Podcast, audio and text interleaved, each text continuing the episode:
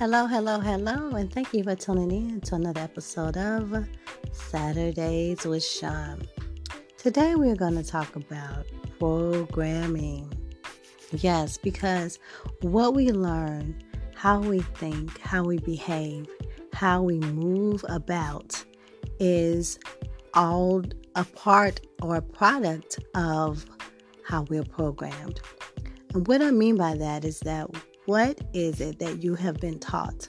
The things that you learned are the way that you're programmed. So, for example, if a child hurts themselves, normally if it's a boy, a lot of times the parents will tell the child to shake it off. You're okay. Don't cry. So when that child grows up, as they go through um, adolescence, um, childhood to adulthood, they have been programmed that when they're hurting, to just shake it off. They have been taught to not cry when something hurts them, to shake it off. What that does is it stops up their emotions. It keeps them from being able to organically feel the way that they feel and go through the process of what it is that they're feeling. So don't count it strange that a boy who was told at a young age not to cry, to shake it off, that they will be okay, that when they are an adult and they go through different things and they have different hurts in life, that they refuse to cry or they do whatever it is they can to shake it off and not go through the process or work through the process or even talk through it because they were programmed to behave the way that they have. Much like a term that has become more and more frequently used, which is narcissistic. If you notice, in the last year or two, not much longer than that, people have been talking about narcissistic people and they have been explaining and defining it. Sometimes people use it out of context or they have the wrong definition. But for the most part, narcissism has been around for a very long time. But recently, there's been more light shed on people who are experiencing um, a narcissistic person or who are behaving in manners that are narcissistic. But how do they get that way? When you are around someone who has narcissistic tendencies, you have no choice sometimes but to behave or respond in such a way so that self preservation will protect you. And there's a word that I heard uh, uh, Councilman um, say. He said his um, how did let's see if I can say it correctly. He said his um, self. He didn't say self preservation, uh, but he talked about. He said that his self defense was going to kick in so he could defend himself. Now, um, it, but it, the way he said it was, he's going to self defense myself. So a lot of people started laughing at that. But what he was really saying is that he was about to defend himself and he was going into self preservation mode or he was going into um, his coping mechanism or his protective um, place. And we often go into position of defense when we want to protect ourselves. Very rarely do people go into the offense because how can you protect yourself if you're on the offense, right? Um, people find many different ways to survive. Um, your survival skills are based on, you know, your living experience. You know, what did you have to utilize as a child in your home environment and in your social environment, even in your school environment? Um, people have often said that sometimes, um, depending on where you grew up, your keen awareness or your street smarts are developed differently. And I think that is true.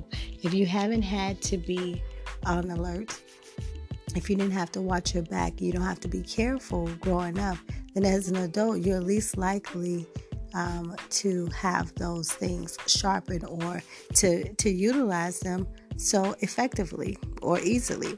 So people who are privileged uh, may be inclined to have someone else to handle things because that's the way things went or those are the tools that they had. But sometimes people who are not as privileged, they had to find a way to survive on their own. They had to figure it out for themselves. And so another comedian, DC Young Fly, talked about how he was impoverished growing up. He did not have a lot of the things that some of the students in his school had. And so he began to uh, make jokes. And that was a part of his defense mechanism and his coping skills and his surviving skills. But it did polish him, train him to do what it is he's doing now to become a comedian. That's not what he aspired to do, but it was something that he started doing just so that he could survive in the environment that he was born into. So, some of the things that we do and the way that we adapt, our adaptability does come from how we're brought up. It does come from, you know, learned experience experiences, but we can change them. We can add to the foundation that we had when we were younger, or we can change our mindset. Um, just because you were raised in a place where there was a lot of lack, once you get to a point where you're now earning a good living and then you're now you know, making a lucrative uh, salary and you're in the abundance, there's no need to continue to behave in a manner of depravity when now you are blessed abundantly. You have to make that transition so that you can make the change in your behavior. So let us just remember that just because something was not downloaded to you at an early age, just because your parents didn't teach you uh, just because your surroundings didn't show you something does not mean that you can take it upon cannot take it upon yourself to find other resources so that you can learn other ways and other methods and other um, forms of thinking. And you don't always have to be stuck in survival mode. Because when you're in survival mode you're not living you're not um, experiencing the true life that you are in and you are not celebrating the wins and you're just not enjoying there. You're not enjoying the place that you're in. You're not enjoying yourself and that's the ultimate goal is to make sure that you are enjoying your time on this earth because this space is not made for you to be in forever. And so that is my prayer and that is my wish and my hope for you is that whatever information that has been downloaded to you that has caused you to um, not progress or caused you to be stuck or caused you to feel like you're less, I pray that you would put those things down, that you will delete them and reprogram yourself so that you can be successful mind, body, and soul. So you too can deposit some things into yourself. You can get deposits from any place, even from people who are not directly in your life, like they're not related to you, they don't work with you, they're not relatives. You can still be inspired and encouraged by other people as long as it's something that is benefiting you in a positive way, in a positive manner. So, with that being said, cyber kisses and virtual hugs going out to you. I love you from the crown of your head to the soles of your feet. And as always, when you feel the blessings coming in upon and unto your life, open up your hands, your heart, your mind, your body, and your soul to receive it. Let yourself get blessed from the very soles of your feet all the way up. Let it bubble all the way up throughout your body until it gets to the top of your head. But once you are completely full of blessings, don't let it spill out. Don't waste it. Bless somebody else. As always, you can reach me on Saturdays with Shaun um, on Facebook.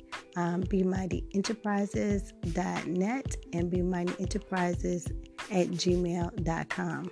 Until the next time, make sure that you love on someone and that you receive love from someone. I love you for listening.